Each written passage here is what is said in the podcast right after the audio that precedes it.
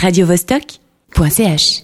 Laurent Zizaline Stahl-Gretsch, bonjour. Bonjour, L'ai-je bien prononcé mais parfaitement, bravo. Merci beaucoup. Vous êtes commissaire euh, d'une exposition qui a lieu au musée des sciences naturelles. C'est du Histoire des 10... sciences, même. Au Pardon musée d'histoire des sciences. D'accord, ok. Alors, autant pour moi. Donc c'est du 17 mai au 18 février et c'est Image de science. Qu'est-ce que c'est une image de science Alors c'est justement la première question qu'on a envie de discuter avec le public et on lui propose une immersion dans une foule d'images différentes de sciences pour pouvoir jouer avec ce concept et se rendre compte qu'en fait, euh, dans un monde environné d'images, les images de science se distinguent des autres par quelques nuances, notamment dues au fait de leur contexte, du fait qu'elles apportent de l'information, qu'en général elles portent une échelle, qu'il y a une légende, qu'il y a des indications à côté. Voilà un peu le genre de, de détail qui fait la différence entre une image de science et une autre image.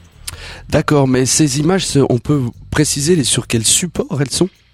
Alors il y en a sur plein de supports différents, mais nous on a choisi d'utiliser beaucoup comme base de l'exposition les livres qu'on avait, qu'on a la chance d'avoir dans la bibliothèque euh, du musée d'histoire des sciences et dans celle du muséum d'histoire naturelle. Donc ce sont souvent des images imprimées.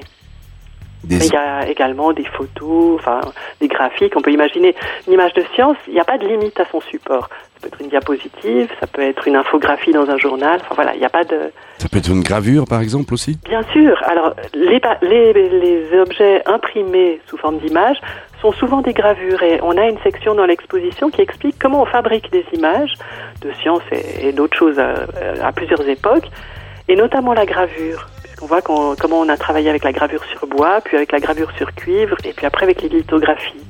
Et puis on en arrive à des technologies peut-être beaucoup plus modernes, comme, euh, je sais pas, par exemple, euh, l'utilisation de l'informatique, j'imagine Alors, entre deux, il y a une belle étape qu'on va pas sauter, c'est la photo. Effectivement.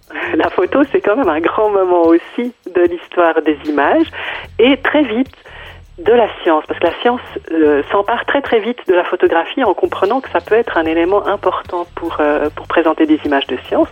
Et puis après, on arrive dans le monde des images fabriquées, fabriquées avec autre chose que de l'optique, comme par exemple les premières radiographies au rayon X.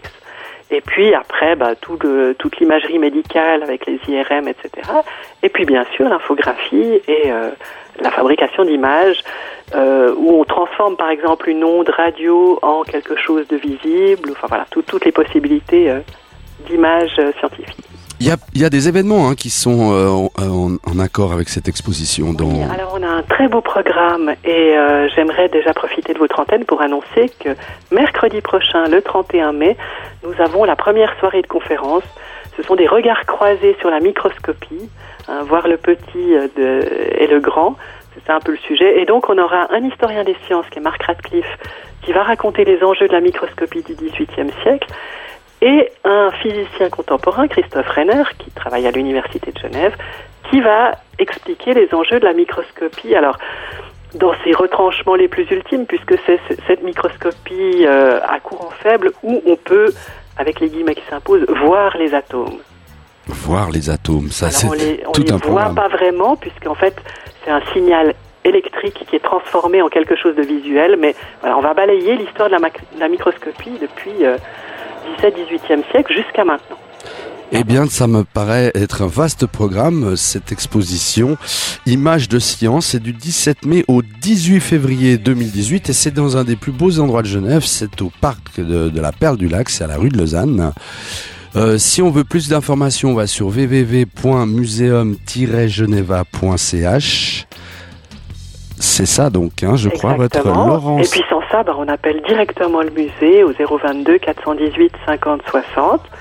Et euh, les huissiers vous se font une joie de répondre aux questions ou de nous les passer. Et il faut peut-être préciser que c'est gratuit, ouvert à tous et sans réservation. Et que c'est aussi une expo pour les petits. Il y a une grande part ludique où, en fait, on essaye de voir par-dessus l'épaule des savants, à travers des microscopes, des loupes, et on invite les gens à dessiner, comme les savants ont dû dessiner par le passé. Et donc, euh, ne vous euh, réfrénez pas dans l'envie de venir avec des petits-enfants. Ils ont leur place dans cette expo.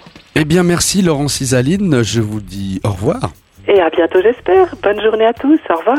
radiovostok.ch